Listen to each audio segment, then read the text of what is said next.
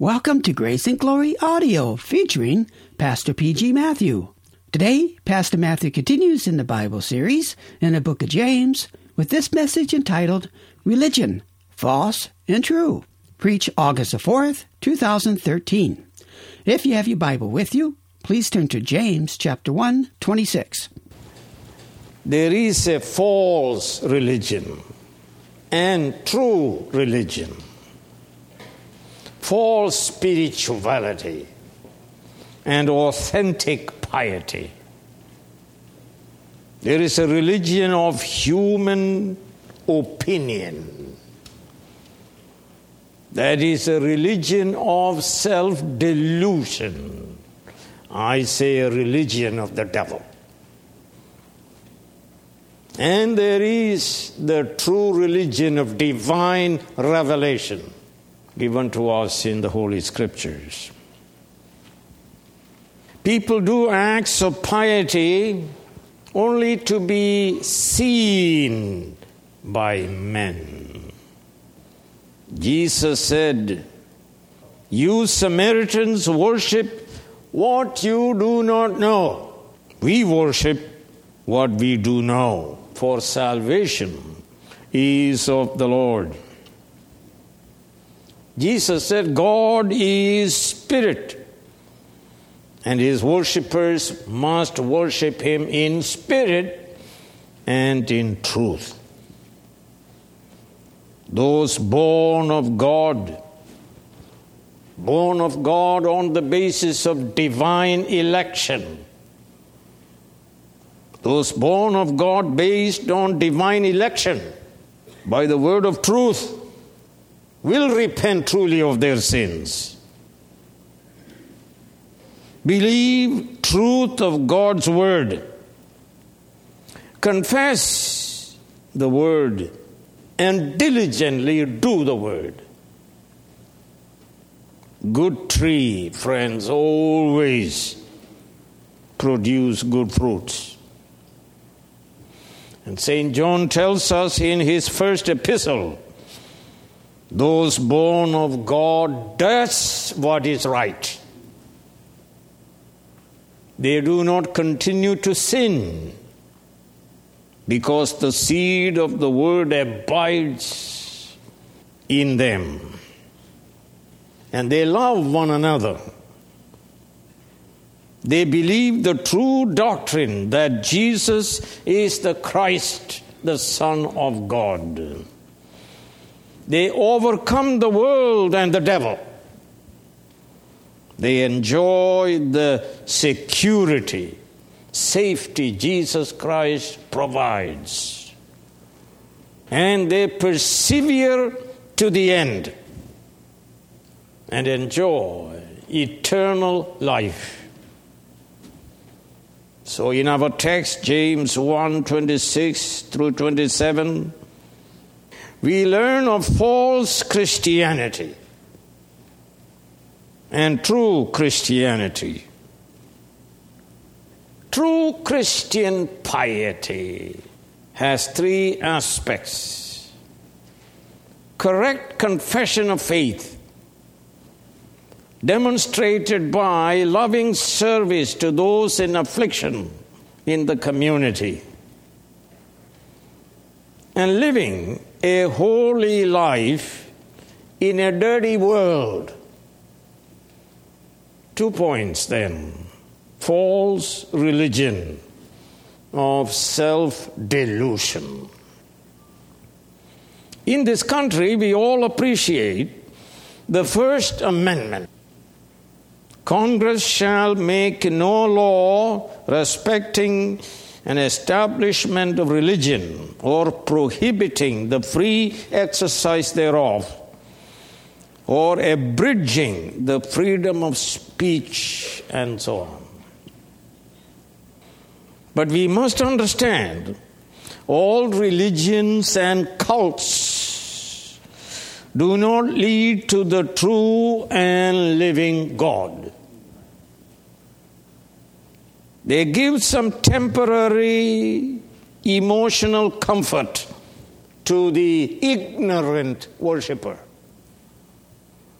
But none can save you from sin and death and from the wrath of God. Not even Christless Christianity that rejects the absolute authority of the Bible can save anyone.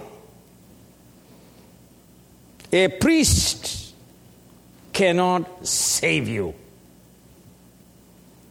Only Jesus Christ saves you and reconciles you to God the Father.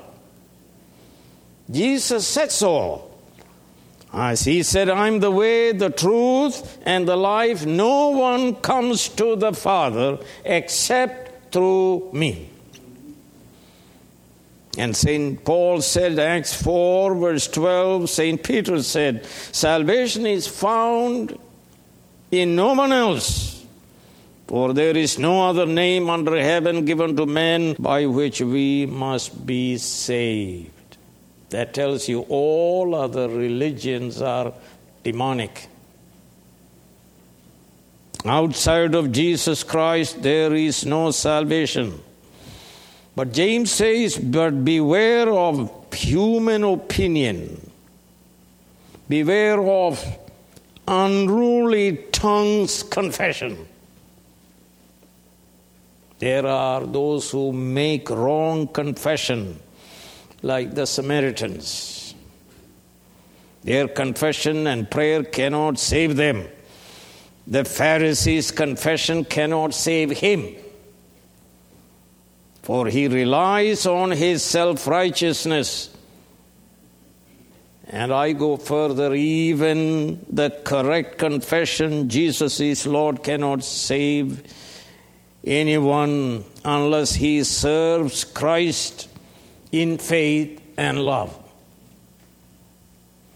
And we read First Peter that God chose us and gave us new birth, sanctified by the Spirit, unto the obedience of Jesus Christ. If you don't obey Jesus Christ, you are not a Christian.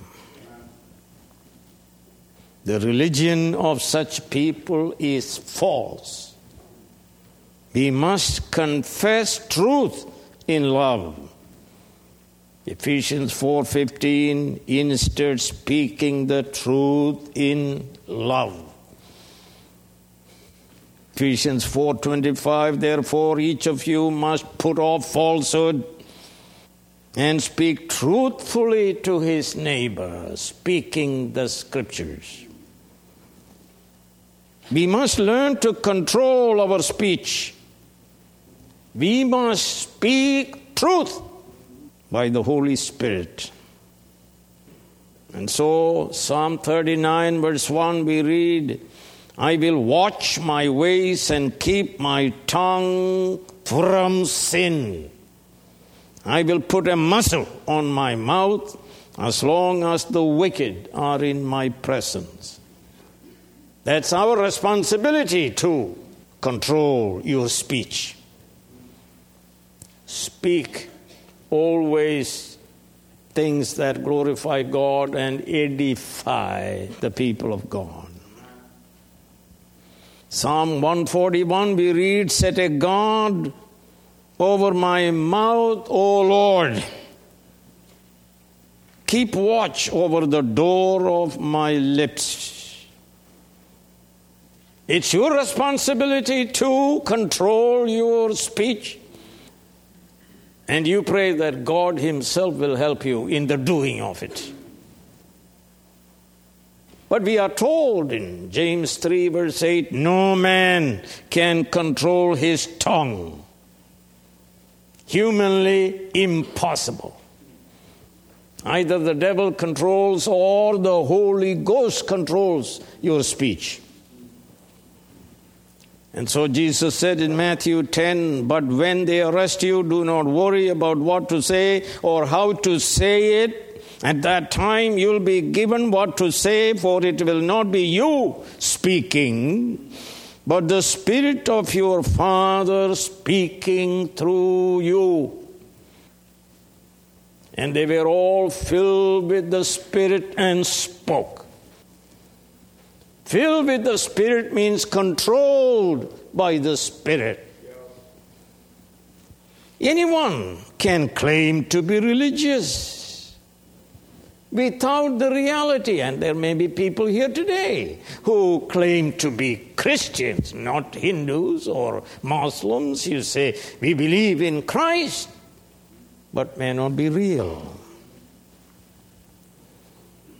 So we read in 1 John chapter 1, if we claim to have fellowship with him, yet walk in darkness, we lie and do not live by the truth. And verse 8, if we claim to be without sin, we deceive ourselves, and the truth is not in us. We make a lot of claims. Verse 10, if we claim we have not sinned, we make him out to be a liar. That is God, and his word has no place in our lives. And in 1 John 2 verse 9, anyone who claims to be in the light but hates his brother is still in darkness. And St. Paul says in 2 Timothy 3 verse 5, having what? A form of godliness, but denying its power, have nothing to do with them. Friends, true confession, even true confession without holy conduct, St. James says, is worthless. False confessions and false confessors are in the visible church. Think about it. Are you a false confessor? So we read in Deuteronomy, make sure there is no man or woman, clan or tribe among you today whose heart turns away from the Lord our God to go and worship the gods of the nations. Make sure there is no root among you that produces bitter poison. When such a person hears the words of this oath, he invokes a blessing on himself. He says, amen to it. He says, I believe it. And therefore things I'll be safe even though I persist in going my own way. And he is warned, this will bring disaster on the watered land as well as the dry. The Lord will never be willing to forgive him. His wrath and zeal will burn against that man.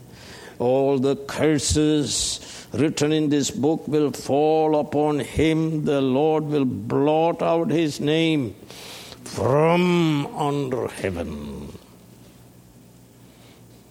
In Hebrews 12, we read about Esau was a man like that, a root of poison. And he cannot repent, he is immoral, and he is graceless, we are told. Is that true of you? Then I ask you, to cry out to God, Lord, have mercy upon me. Such people confess to impress people. Matthew 23, verse 5, everything they do is done for men to see. See how spiritual I am. See how godly I am. Their religious acts are for a show. They are not born of God. For example, Achan. He was a root of poison. Judas, Ananias and Sapphira, Demas. St. Paul says, he has abandoned me, having loved this present world. Such people do not worship the true God. They worship money, fame, and the devil. They are without grace, immoral, and unrepentant. Friends, they in due time depart from the true church. They confessed Jesus is Lord. They joined the church, agreeing with its covenant and rules. Yet in due time, they violate their covenant. They are like Judas, a son of perdition.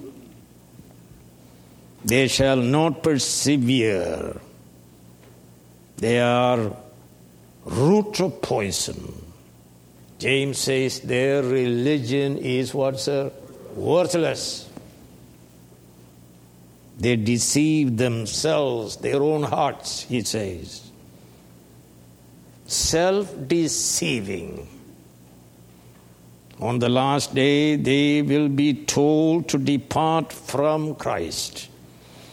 Their religion is worthless, not worthy of entry into the kingdom of God. Their religion is heartless. They worship only with their lips. Jesus said, Matthew 15:8, these people honor me with their lips. Oh, what a singing it was. It was pretty good confession, good prayer, wasn't it? It was all for a show. The people honor me with their lips, but their hearts are far from me.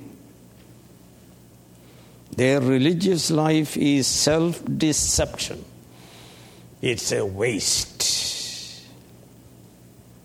Point number 2, true religion of divine revelation.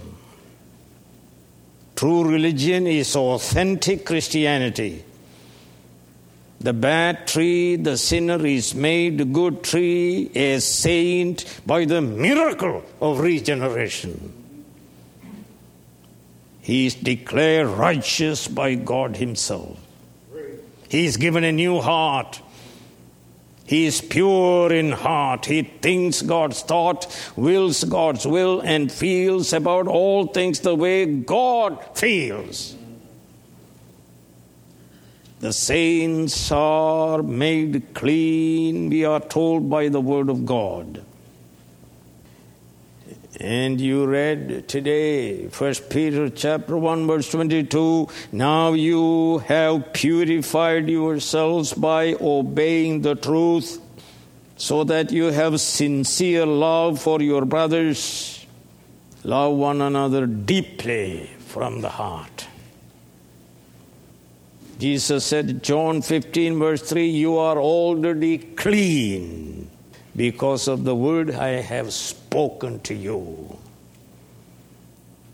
By pure and undefiled religion, piety, godliness, spirituality, in the sight of our Heavenly Father we are talking about. By such spirituality we are to please God, not people. That is the Christian life which God approves. James tells what Christianity is in God's estimation, not in your estimation. The essence of Christianity is love. Love that sacrifices oneself for the sake of others.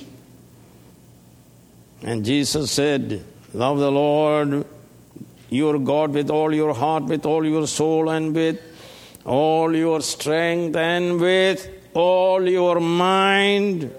And love your neighbor as yourself. That means sacrifice yourself for them.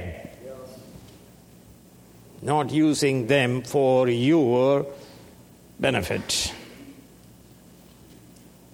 Faith in our glorious Lord Jesus Christ, James 2:1, works, good works. Love serves one another. And we spoke last night, abounding grace results in abounding good works. So we read in Galatians 6:10, therefore, as we have opportunity, let us do good to all people, especially to those who belong to the family of believers. And we do that in this church. Psalm 68 verse 5, God is a father to the fatherless, a defender of widows. He is God in his holy dwelling. Psalm 146 verse 9, the Lord watches over the alien and sustains the fatherless and the widow, and so on. Deuteronomy 10:18, he defends the cause of the fatherless and the widow and loves the alien, giving him food and clothing through you. The church of God consists of all born of God children. So we are all of one family, sir. We are all brothers and sisters. So St. Paul says in 1 Corinthians 12:26, if one part, one member suffers, every part suffers with it. We are all members of the one body. The psalmist says how good and pleasant it is when brothers live together in unity. We are all brothers and sisters. For there the Lord bestows his blessing, even life forevermore. We are one in the Spirit. We are one in the Lord. We are one in doctrine. We are one in life. That's what we are. St. Paul tells us about the sevenfold unity of the church in Ephesians 4:3-5.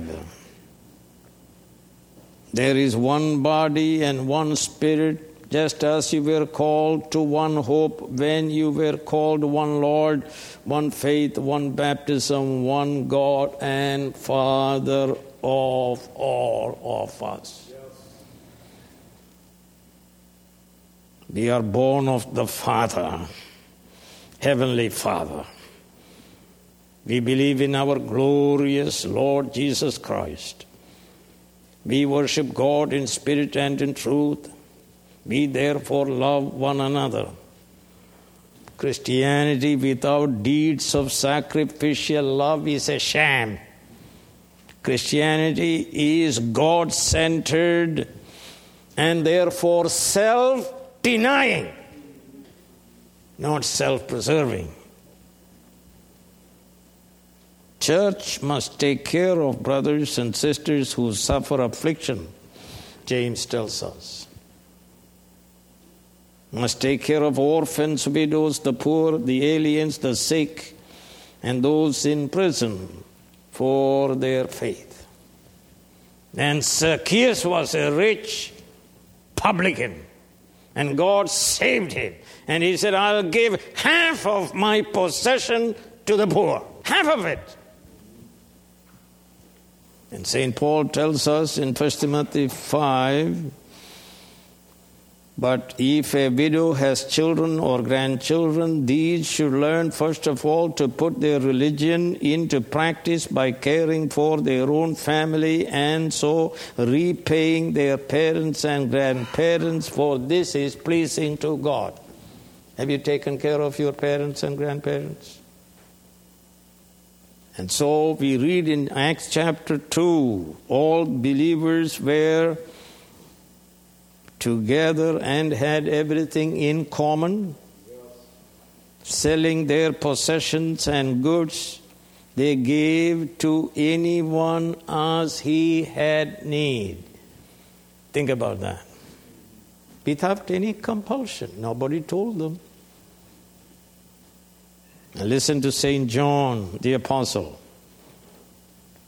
1 John 3, this is how we know what love is. Jesus Christ laid down his life for us, and we ought to lay down our lives for our brothers. We ought. It's not even an option. If anyone has material possessions and sees his brother in need, but has no pity on him, how can the love of God be in him? Dear children, let us not love with words or tongue, but with actions and in truth. And 1 John 4, if anyone says, I love God, yet hates his brother, he is a liar. Liar, liar, liar. That's what you are. For anyone who does not love his brother whom he has seen cannot love God whom he has not seen. And he has given us this command. Whoever loves God must also love his brother. And listen to Jesus himself, John 13, 34 and 35. A new command I give you. Love one another. What is new about it? As I have loved you by his death on the cross, so you must love one another. By this all men will know that you are my disciples if you love one another. And the Hebrews, author of the Hebrews letter says this, God is not unjust. He will not forget your work and the love you have shown him as you have helped his people and continue to help them. And the writer also says in Hebrews 13, through Jesus, therefore, let us continually offer to God a sacrifice of praise. I like that, sacrifice of praise. Yeah, that's an aspect of real worship. Yes, that's true. The fruit of lips that confess his name, and do not forget to do good and to share with others, for such sacrifices God is pleased. And listen to Jesus in Matthew 25. Then the righteous will answer him, Lord, when did we see you hungry and feed you, or thirsty and give you something to drink? When did we see you a stranger and invite you in, or needing clothes and clothe you? When did we see you sick or in prison and go to visit you? The answer comes. The king will reply, I tell you the truth, whatever you did for one of the least of these brothers of mine, you did for me. The household of faith. Charity, that is self-sacrificing love, is an essential aspect of the pure and undefiled, authentic Christianity. And beyond that, St. James says the purity of life is another aspect of Christian life. As we live in this present evil age, this world is evil. By divine permission, the devil is in control of this world. By divine permission. So John says in his epistle, 1 John 5, we know that we are children of God, and the whole world is under the control of the evil one. Your unbelieving mother is controlled by the evil one. I said the other day, there is no autonomy. Either God rules you or the devil rules you. That's the truth, sir. This world is characterized by rotting, corruption. It is full of moral decay. 2 Peter 1 verse 4, through these he has given us his very great and precious promises, so that through them you may participate in the divine nature and escape the corruption in the world caused by evil desires. And Isaiah said, woe to those who call evil good and good evil. That's what is happening in this country right now. In its moral filth, we find ourselves. Never been like this. We are in the bottom of moral decay. Woe to those who call evil good and good evil, who put darkness for light and light for darkness, who put bitter for sweet and sweet for bitter. Rotting. 1 Corinthians 6, do you not know that the wicked will not inherit the kingdom of God? Do not be deceived. Neither the sexually immoral, nor idolaters, nor adulterers, nor male prostitutes, nor homosexual offenders, nor thieves, nor the greedy, nor drunkards, nor slanderers, nor swindlers will inherit the kingdom of God. And that is what some of you were, but thank God you were washed, you were sanctified, you were justified in the name of the Lord Jesus and by the Spirit of our God. We are cleansed inside out. Ecclesia means called out. The company of those who are called out from this present evil age. So this world is moral darkness.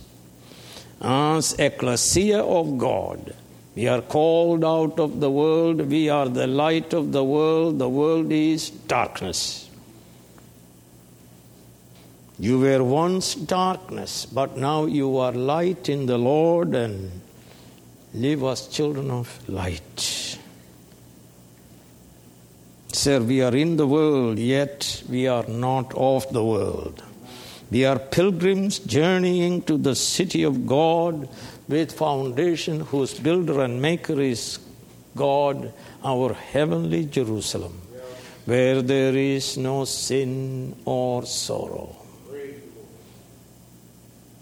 So as we live in this world, we live a transformed life.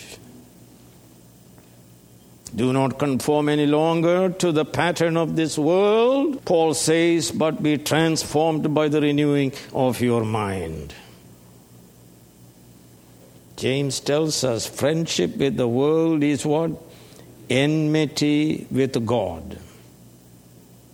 Fellowship with the world is fellowship with the devil. So James says, you adulterous people, don't you know that friendship with the world is hatred toward God? Anyone who chooses to be a friend of the world becomes an enemy of God. And St. John says in 1 John 2, listen to this, do not love the world or anything in the world. If anyone loves the world, the love of the Father is not in him, for everything in the world, the cravings of sinful man, the lust of his eyes, and the boasting of what he has and does, comes not from the Father, but from the world. The world and its desires pass away, but the man who does the will of God lives forever. And listen to St. Peter in 2 Peter chapter 2. If they have escaped the corruption of the world by knowing our Lord and Savior Jesus Christ, and are again entangled in it and overcome, they are worse off at the end than they were at the beginning. It would have been better for them not to have known the way of righteousness than to have known it, and then turn their backs on the sacred command that was passed on to them. Of them the proverbs are true. A dog returns to its vomit. Proverb number 1. Number 2, a sow, a pig, that is washed goes back to her wallowing in the mud. Am I communicating with you? So as we live in this world, live a careful life. Watch where you are walking. There are puddles of filth. Look. And be careful as you live in the world. Watch out for the puddle of moral filth. Live a life of separation For without holiness no one shall see God. Beware of false Christianity that separates trust from obedience, confession from holy conduct. Such Christianity is worthless and dangerous. They shall never see God. Jesus said, "Blessed are the pure in heart, for they will see God." Pay heed to what St. Paul said in 2 Corinthians 6, verse 14 and 7, verse 1. Do not be yoked together with unbelievers, for what do righteousness and wickedness have in common? Nothing!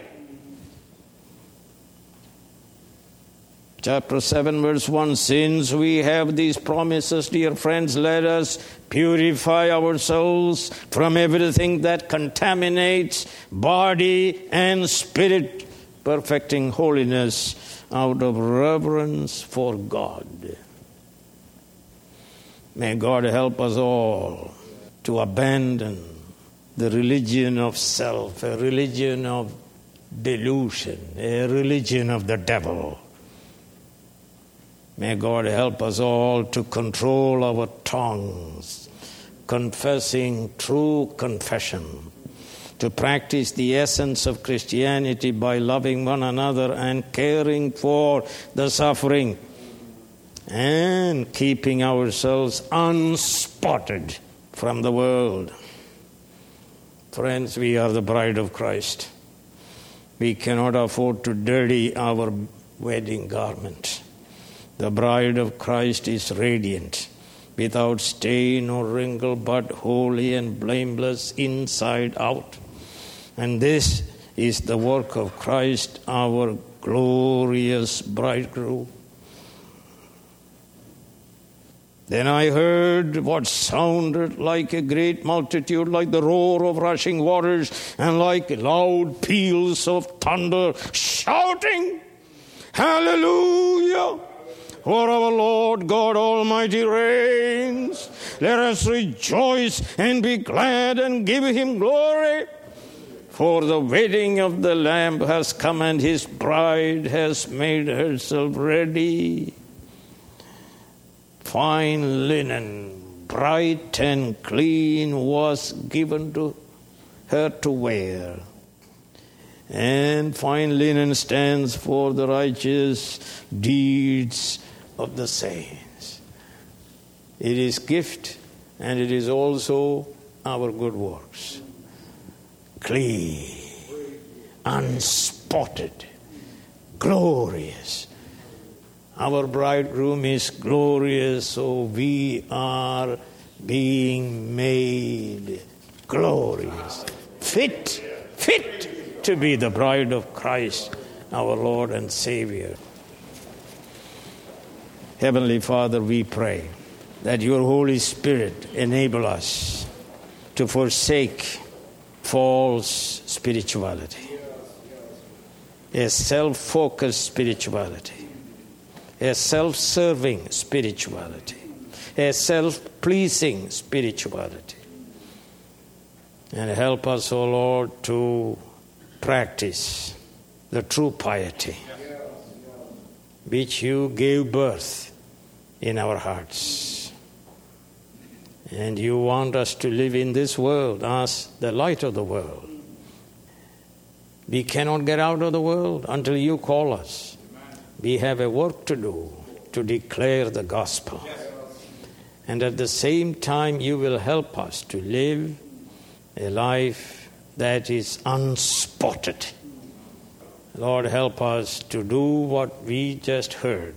In Jesus' name, amen.